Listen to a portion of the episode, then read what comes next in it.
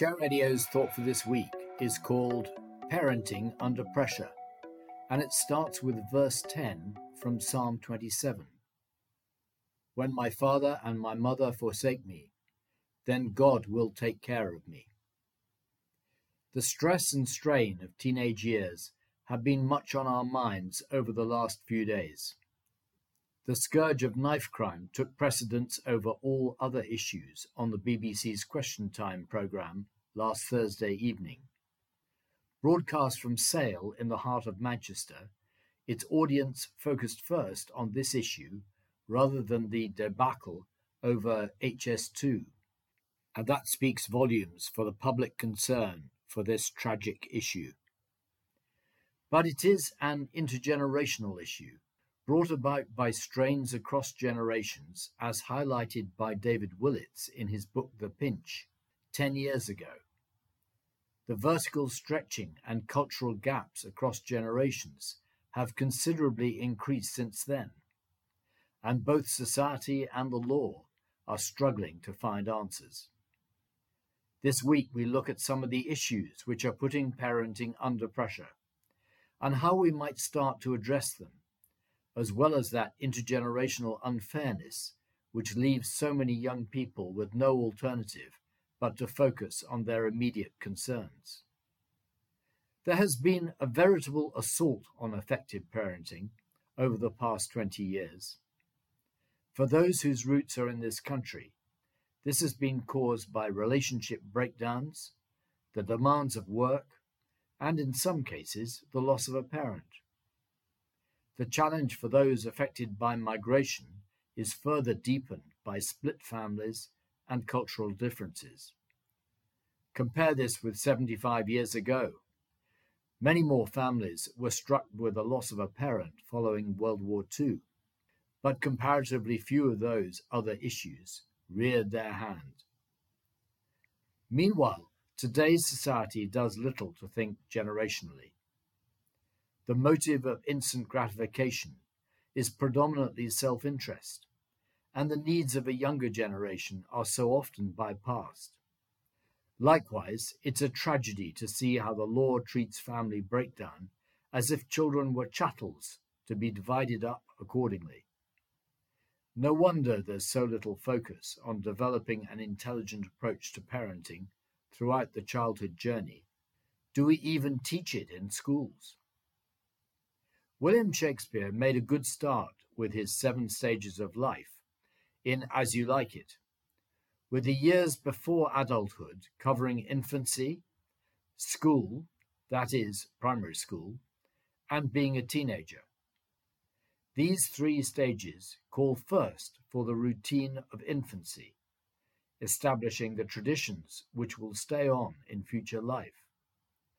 Secondly, there's learning the stories and the great endowment of learning that we inherit. Finally, in the teenage years, there's asking the question why and probing new perspectives for our changing world. This is also the stage at which the challenge of good parenting should be discussed, looking ahead to their next generation. Richard Hooker described these three components as tradition, scripture, and reason. He did it for the newly established Church of England. But the Church still struggles to get past the first two. Perhaps that's why it has so few teenagers among its followers. However, the key underpinning need in parenting is the same as in the Christian faith. For all of these three stages, it is to rest firmly on the platform of unconditional love. And it's the absence of that clear platform of love that results in so much of the anxiety and stress and fear that teenagers experience. Insecurity is a fundamentally serious problem, and nowhere do we see it more evidently than for young people in care. The Share Foundation was established 18 years ago in order to provide resources and financial awareness life skills for young people in care.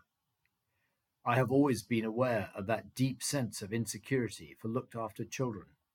But it was brought home for me particularly strongly at a Care Leavers Association meeting in Oxford some years ago.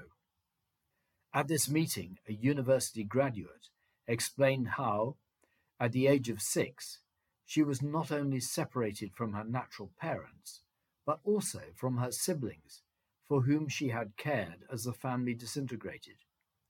She explained how she only came to terms with her situation after a full day in tears during her undergraduate studies.